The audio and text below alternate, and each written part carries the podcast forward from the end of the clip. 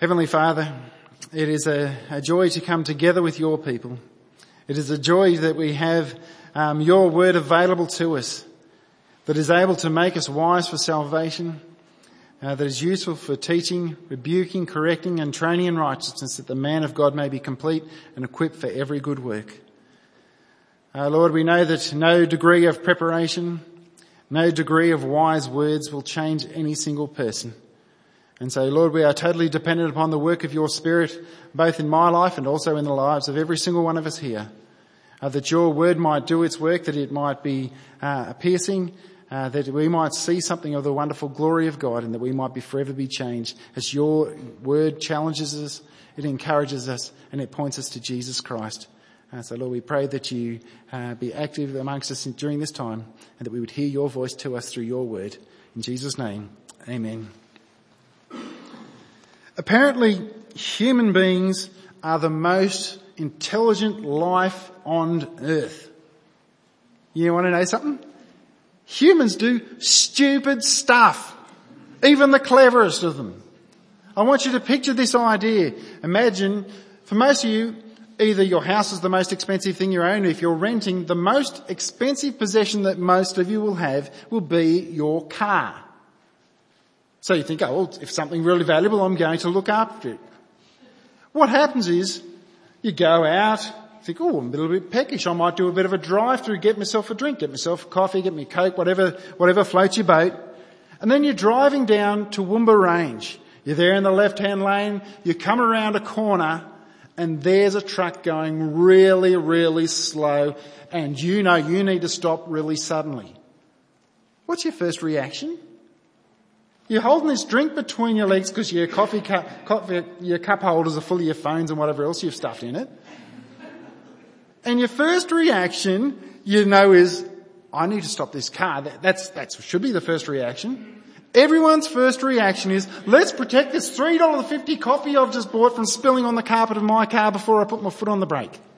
Don't we do that? Or we hear stories about on the Titanic. The boat's going down. You think, what am I going to do? I need to save my life. People going, the deck chairs. That's quality PVC. We can't lose that. And they're grabbing onto them. When we are faced in the middle of our difficult times, we don't always make the wisest decisions of what we actually need. And as we're going to see this morning, even God's own people are very slow sometimes to identify what we really do need in any given situation. We've been preaching our way through the book of Exodus, so now we're up to chapter 5. Uh, it's our sixth sermon. To give you a world's quickest uh, overview of where we've come from, the very first Pharaoh was particularly concerned at the number of the Israelites, the way they were being fruitful, they were growing, and so he threw everything at it in order to try and limit them growing in numbers and particularly from growing in male numbers because in his paranoid mind he's thinking, you know, if war comes, there's no reason why they should want to help and fight with us. They might join with our enemies. Let's get rid of as many of them as we can. Let's stop them reproducing and particularly let's stop them having male children. So he starts first by making them work hard, treating them ruthlessly as slaves, and then finally comes down to the conclusion of male child's born to the Hebrews, kill them. But one thing that we've seen throughout the book of Exodus, there is the Almighty God, who is the ultimate authority, and there's a Pharaoh, the king of Egypt, who thinks he's the ultimate authority. Yet in those situations, it is God who achieves everything that he sets out to accomplish, as we saw in Psalm 135. And he has promised that part of the creation mandate was to be fruitful and to multiply. He'd promised to Jacob, it says, do not be afraid to go down into Egypt because there I will make you into a great nation. So we shouldn't be surprised that even though the highest ruler in the world at that point in time is effectively trying to stop them from, from growing and multiplying, that he fails and he fails dismally. The Almighty God is unstoppable. He achieves all he sets out to do. But in the middle of that situation, a male Hebrew child is born. Moses, the one that having read through the book of Exodus, we know is the one who's God's chosen deliverer to bring them out of Egypt. Now we saw in previous weeks that there came a time when Moses, who was raised in Pharaoh's household, there's a bit of sense of humour there for you, that the Pharaoh wanted him dead and he ends up getting raised under the care and protection of Pharaoh's household, goes out to see the plight of his own people. And we're told from Acts chapter 7 as Stephen is, is giving his account there, he says that Moses actually thought that he was being their deliverer when he goes out and he kills the Egyptian slave master who, who was beating on a Hebrew. But in the end, what happened was he was rejected by his own people. The Egyptians didn't want him. He's on the run from the Egyptians because the Pharaoh wants him dead because of the murder that he's done to the slave driver. But then in these last two weeks, we see these things. That God has heard the cries of his people. He's seen their affliction and he says, I am going to come down, I'm going to deliver them out of slavery from Egypt that they might be a people for myself. Here I've remembered my covenant that I made to Abraham, Isaac and Jacob, which as we saw back in Genesis chapter 15, that God had promised even in his covenant there with Abraham, that even though they'd be treated as slaves for 400 years, that he would be their deliverer. And we've also seen that Moses was called from the burning bush. God says, you know, I've heard your pleas. I've heard your cries. I myself am going to come down and be your deliverer and you'll come across and you'll worship me on this mountain. And Moses is thinking, ripper. About time, this is what I've been looking for. Remember what you said back to Abraham? But then he says, Moses, I want you to go to Pharaoh and say, let my people go.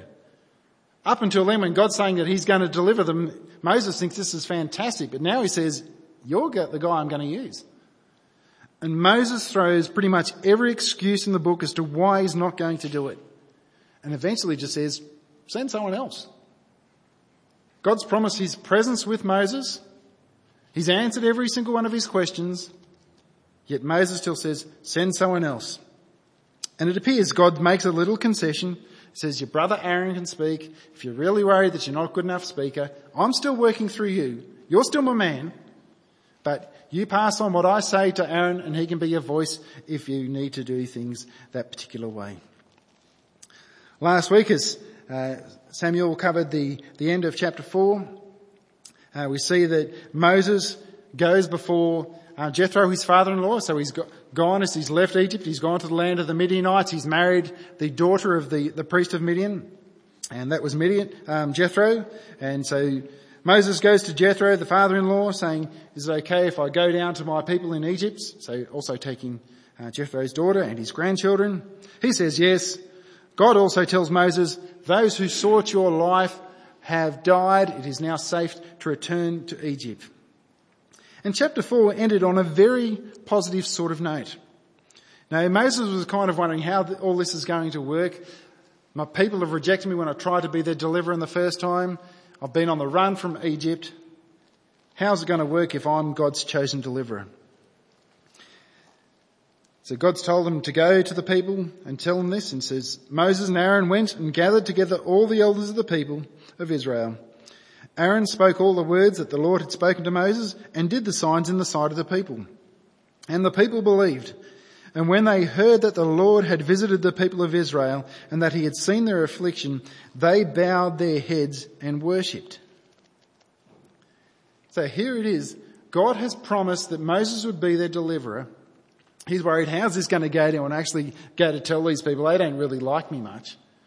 Yet when they go there, they do the signs that God has appointed for them to do.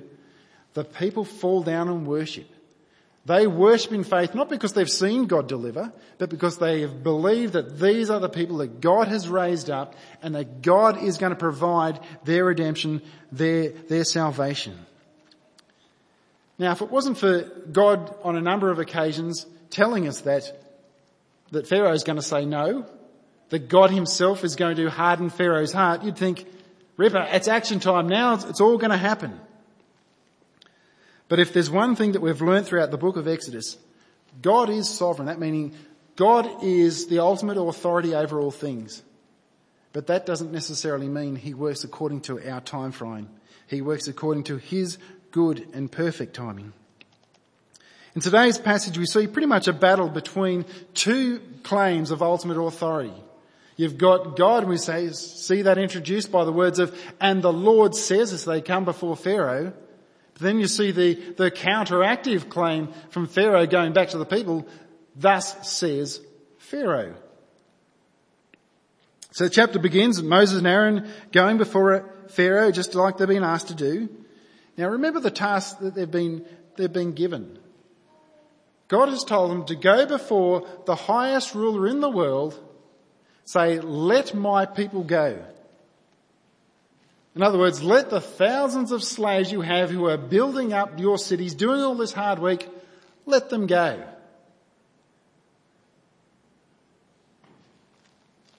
Moses up until this point in time has been entirely reluctant to serve in any way of who, he, who is he to come before Pharaoh. So how does he go when he gets before Pharaoh? Afterwards Moses and Aaron went to, and said to Pharaoh, Thus says the Lord, the God of Israel, let my people go that they may hold a feast to me in the wilderness. That doesn't sound like sheepish Moses to me, does it? Poor old Moses like, oh, I can't speak good. Oh, don't, don't, don't send me. Comes before the highest power in the world and he says, thus says the Lord, let my people go. Can you imagine go before Kim, Kim Jong-un and just give him a thus says the Lord, how you'd feel? There's a boldness here. Where'd this confidence come from? I reckon verse 3 gives us a pretty good indication. In verse 3 says, we have met with the God of the Hebrews. They have encountered the living God, even though initially in that encounter, you could see Moses with all of his questions. Obviously he's had a bit more time to think about it. And through his encounter with the living God, he goes in there with confidence. A little bit like you see with the disciples. Jesus is arrested. They all go running away in fear. Come the morning that he said that he'd be raised, they're not waiting to see a resurrected body. They're hiding for fear of the Jews that the same thing might happen to them. But then afterwards, when they've seen the risen Christ, these people who are hiding in fear all of a sudden will risk their life. They'll do anything to pro- proclaim the wonderful good news of the gospel. That is the nature of an encounter with the living God. So when there's battle between thus says the Lord and thus says Pharaoh, we know which one's the right one to listen to, but we don't always get it right. Everything appears to go exactly according to plan. Just like God had said in Exodus 3.18, this is what you do, go before them, say these words, but there's one little bit noticeably missing. God says, not only you and Aaron are to go, it says, and the elders. Now, we only have to presume, it doesn't say whether they were there or not, but they're not getting a mention here at all.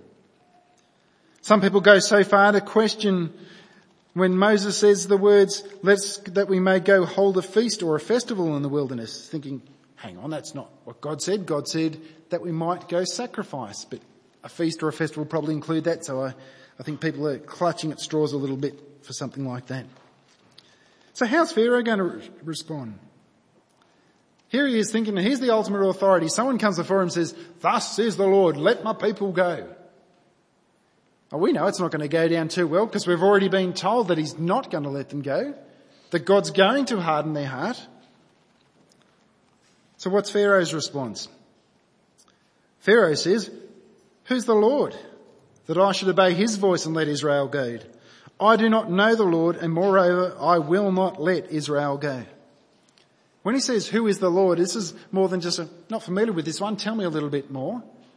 This is coming from the voice of a man who thinks he's the ultimate authority. And he's like, who's this, who's this God of yours that I should listen to him and do what he wants us to do?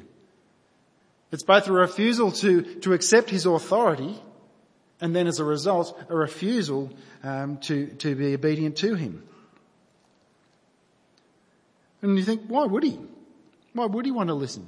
If in his mind he thinks he's the ultimate authority, and he's probably weighing, weighing things up thinking, well, if this God of the, of the Israelites has actually got anything about him, then his people wouldn't be here in Egypt working as slaves. He would have done something. That's his, that's his logic anyway. Now I don't know if Moses and Aaron try to answer his question or if they just think, hang on, this guy didn't get it. We just brought him a message from the, from the Almighty God and he's just thrown it away. So they, maybe they come back for a second crack. They said, the God of the Hebrews has met with us. Please let us go for three days journey into the wilderness that we may sacrifice to the Lord our God, lest he fall upon us with pestilence or with the sword.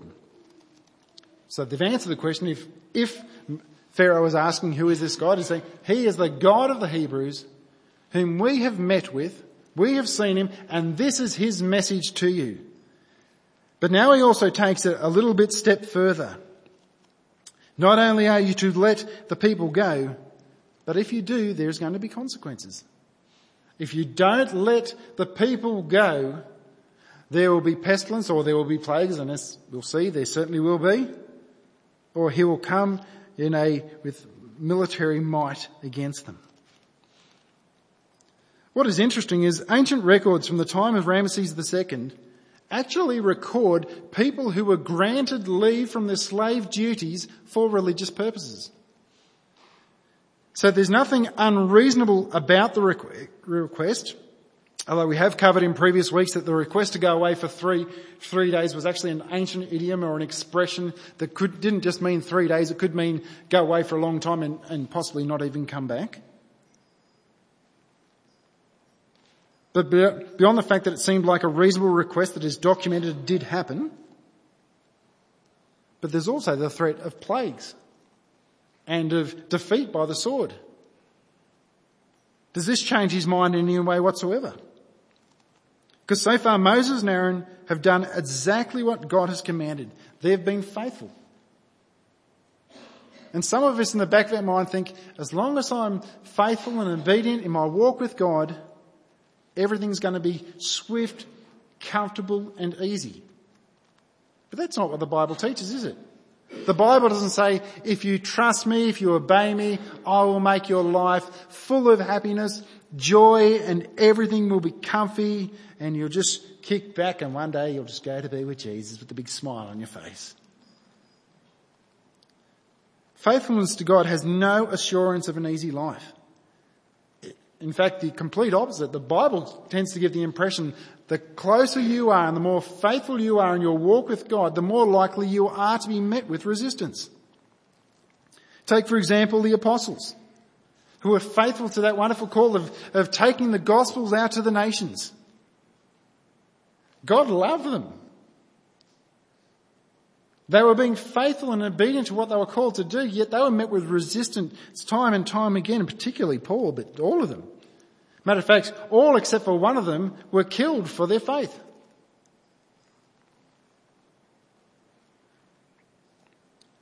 When you read through 1 Peter, Peter's reminding them that you will suffer. And he says, make sure when you do suffer, you suffer for doing good. So he actually makes the connection that sometimes, even when you're being good, when you're being faithful, bad things happen. And even though God has promised that he will deliver the people from Egypt, things did not naturally and immediately improve the moment that God's chosen deliverers went before Pharaoh. Matter of fact, before things got better, things got significantly worse. They were already being treated as slaves ruthlessly, building cities. Now that they've come before Pharaoh and sort of, I suppose, undermined his authority by saying, this is what God says, let my people go, he's a little bit offended by that. So he says, yeah, you want to see who's really in control? You want to, you want to tell me what to do? I'll show you who's in control. He says, you're going to work, you're still going to have the same things you need to achieve. You know how he used to bring you the straws to make your bricks? Get them yourself. It's very much a display of you threaten me with the, this is the word of the Lord. I'll show you who's in control. You say to me, let my people go. I'll let you go. Get straw for yourself. I'm not letting you go. You can go get it yourself, you lazy things. That's pretty much the, the way he comes across. So Pharaoh calls his taskmasters and, and the foremen together and make sure they know what the deal is. Same, same amount of work needs to be done, which is already a ridiculous amount, but now they've got to get their own straw work. Summarised there in verse 9, let heavier work be laid on the men that they may labour at it and pay no regards to lying words. In other words, work them hard. Show them who's really in control. Show them who they really belong to. Show them who they really need to look up to. And pay no attention to their lying words. Which in Pharaoh's mind thinking, if they say, God says let us go, that we need to go sacrifice to him, don't listen to it. If they say God is going to bring upon plagues because we haven't done this thing, don't listen to it. Just work them hard.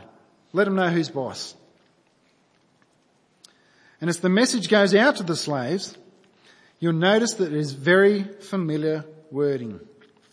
Taskmasters and the foremen of the people went out and said to the people, thus says Pharaoh, I will not give you straw. So the people come before Pharaoh and said, thus says the Lord. And he says, oh, yeah, I'll show you who's in control. Take this message out to the people. Thus says Pharaoh. I'm the one who calls the shots. Sends out this message. I'm not giving you straw. You go find your own. You still need to meet the same quotas and get back to work, you lazy slackers. Not only was there no delivery of straw coming for them. But it seems that they couldn't actually find enough to do it that they had to substitute rubble instead of straw. Now let's not forget that previously their slavery has been described as being ruthless. Hard work, being beaten, long hours, out the Egyptian sun. I don't believe there was someone coming around with drinks every now and then. Would you like a drink, sir? A little halftime orange break. I don't think that was in there. But now they've even raised it on top of that.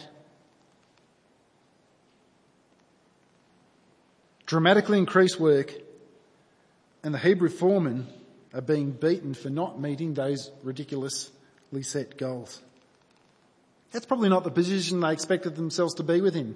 Remember how chapter 4 ended? They've heard that Moses and Aaron are God's chosen ones. They receive that. They, they worship God in faith that God's deliverance is coming.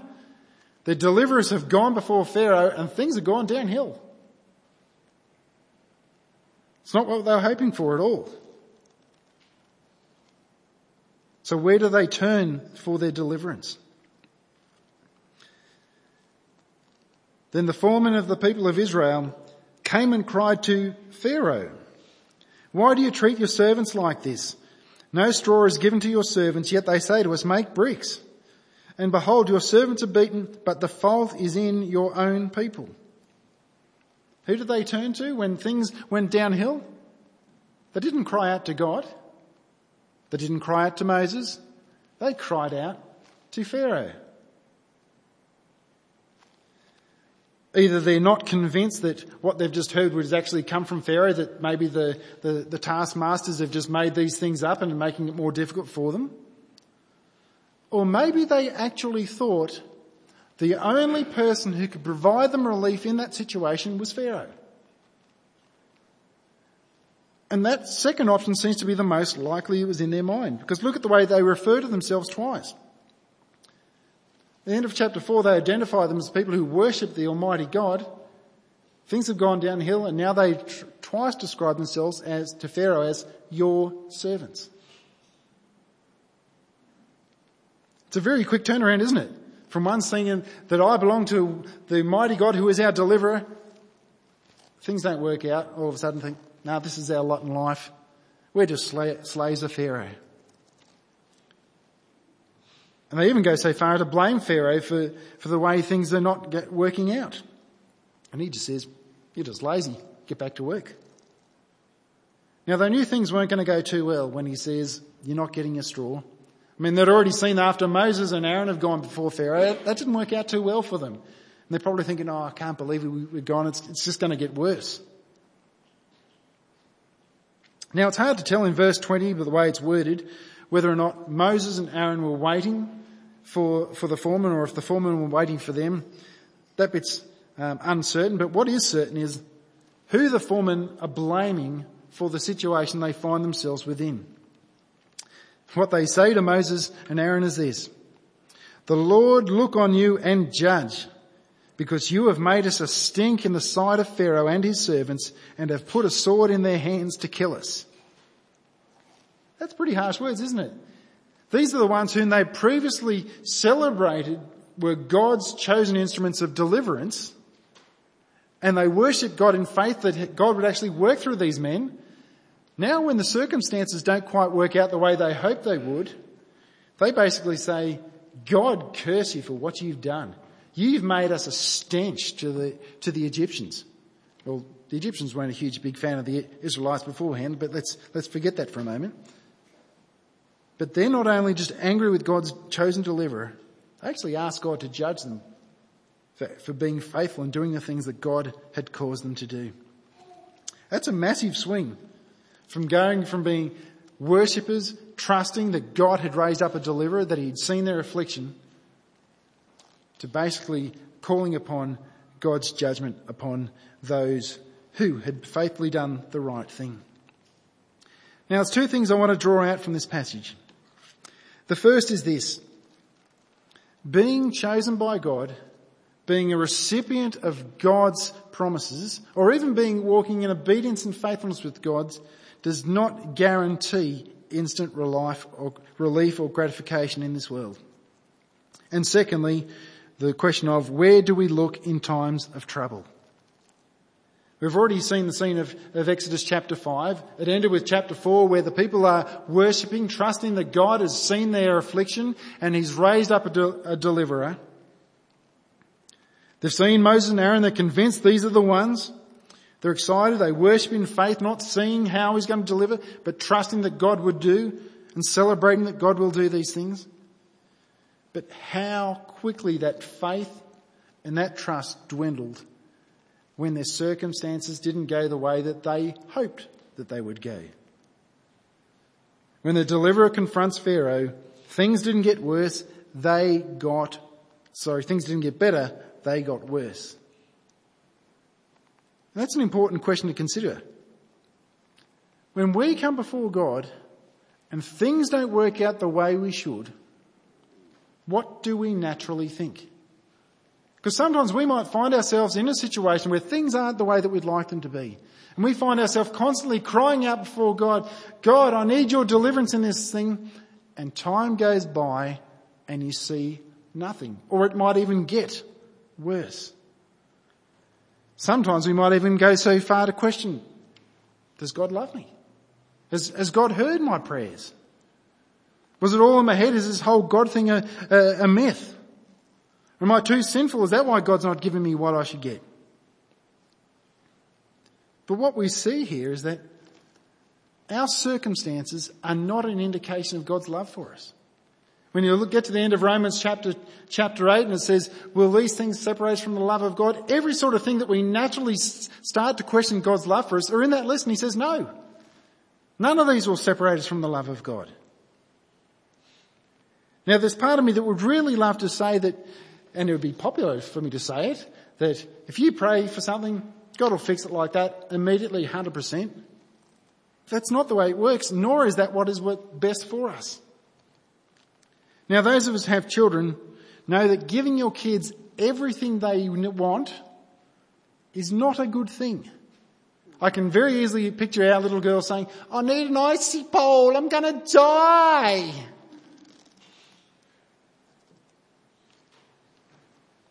Giving people what they think they need all the time is not the best thing for them. We belong to a God who created us who knows far better than we do what we actually need. In today's example, plus also in the example of the apostles who suffered while being faithful and good, delayed response to our, bringing our requests and our cries before God is not a sign or an indication of God loving you or not loving you. Remember what God had promised previously to Moses? God says, I want you to go there. I will be with you. The fact that things have gone downhill doesn't mean that God is not with him. Matter of fact, that's the very confidence and the thing that he can cling to is that God is with him in the middle of his hardship. And it's the same for us. We're promised the same things. Jesus says, behold, I'll be with you to the end of the age. I will never leave you nor forsake you. In the middle of those things, God hasn't left us. He is there. He is there with us. His very presence in the middle of those things.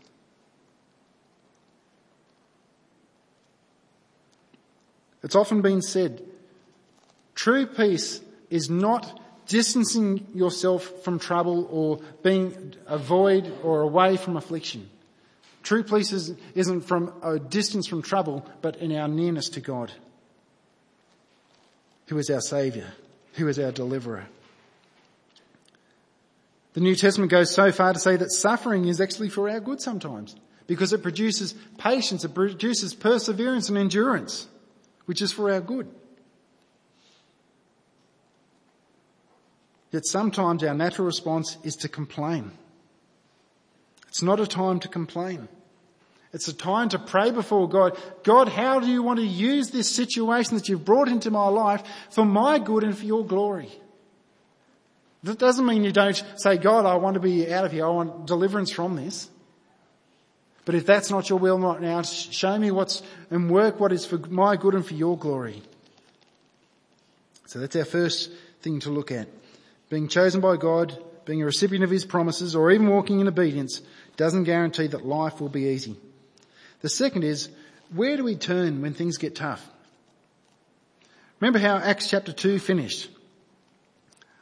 In verses 23 and 24 it says, during those many days the king of Egypt died and the people of Israel groaned because of their slavery and cried out for help. Their cry for rescue from slavery came up to God and God heard their groaning and God remembered his covenant with Abraham and Isaac and Jacob. So previously, in the middle of their ruthless slavery, their cries went up to God. They realized He was the only one capable of delivering. He was the only rescuer. He was the only help to which they could look to.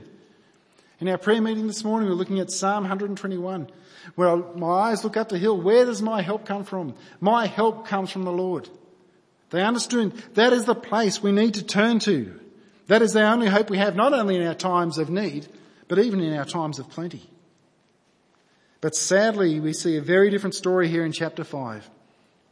From rejoicing in that God was their deliverer, he has seen their affliction, to complaining against their God, and then crying out to Pharaoh, presuming that he will be their deliverer, he will bring their relief. They're not real clever, are they? Pharaoh's the one who enslaved them. He wants to keep them that way. Asking him to make things easy is not going to work out. That's kind of like coming before the devil and praying to the devil saying, set me free of my slavery to sin. He doesn't want to. He wants you there. It's foolishness. In times of trouble, where do we go? We go to the person or the thing that we think is most able or most capable of helping us in our time of need. Now, if you've got major car troubles, don't bring them to my house. I'm no good to you, I promise. Get in Humphrey's Motors, you go and ask for Ian, you ring 46328288. Yeah, there's no paid, ad there, I just thought it'd be funny to check in the phone number. That Ian, Ian's here somewhere, he can say, go back to work on Monday and say, we got a free plug at church on Sunday morning. But the point is, you go to where you think someone is most able to help you in your time of need. Matter of fact, where you turn to shows who you truly think or what you truly think is most capable, most able and the most useful thing available to you. So think about this for a moment. When things aren't going good in your life, where do you turn to first? What's the, what's the first thing you look to? Family, friends, food, shopping, alcohol, drugs, sex, porn, movies, games. What is it? We all have a natural tendency to go somewhere. Then take an honest assessment. Is the God who created heaven and earth and everything in it the God who is able to save you from, from death, sin, and judgment. The God who has the power to raise Jesus Christ from the dead, is he truly less able to help you in your times of need than these things that we first turn to? And if you come to the conclusion, and a right conclusion, that he is more able, and you actually want the best available help and what is actually best for you, then we need to start implanting this in our mind. I've lift my eyes up to the hills. Where does my help come from? My help comes from the Lord. Because what we saw in the introduction, when we are talking about going down the range and we protect our drink before we're smart enough to put a foot in our brake, in the middle of our hard times, our natural inclination may not be God is the ultimate one to go to. Implant that in our mind. That we can proclaim along with the apostle Paul who says in 2 Corinthians 4 verses 16 to 18, So we do not lose heart. Though our outer self is wasting away, our inner self is being renewed day by day. For this light momentary affliction is preparing for us an eternal weight of glory beyond all comparison as we look not to the things that are seen, but to the things that are unseen. For the things that are seen are transient, but the things that are unseen are eternal. Let's close in prayer. Heavenly Father,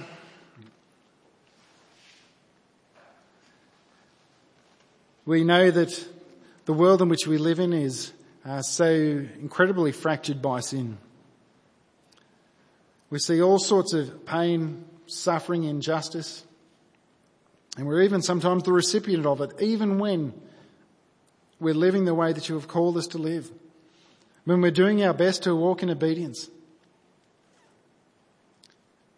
Lord, help us not to, to question your love for us because of the circumstances that we find ourselves within. But help us to remember that we live in a broken world that's expected to see hard things happen. Help us to find encouragement from, from people who have gone before us, who even, who were totally dedicated and committed and faithful in their obedience. Yet things didn't go well for them. Lord, we know that you are the ultimate Saviour. You are the ultimate deliverer. And we confess so often and so frequently we don't always turn to you first. And by our actions sometimes we give the impression that that you are not as able as these other things. But Lord, that you are able to do abundantly more than we can ever ask or imagine. Everything you set out to accomplish, you, you achieve. Even in our hardships, you promise you can work them for our good, to bring about perseverance and endurance. Lord, help us to look to you, to cry out to you for our deliverance, for our, for our salvation, for our help. But as we do that, may we not only ask for your deliverance, may we ask for your grace and your strength to endure if that be your, uh, your purposes, to, to shape our character through the hardship. And may we know your presence with us during those times. We ask in Jesus' name, amen.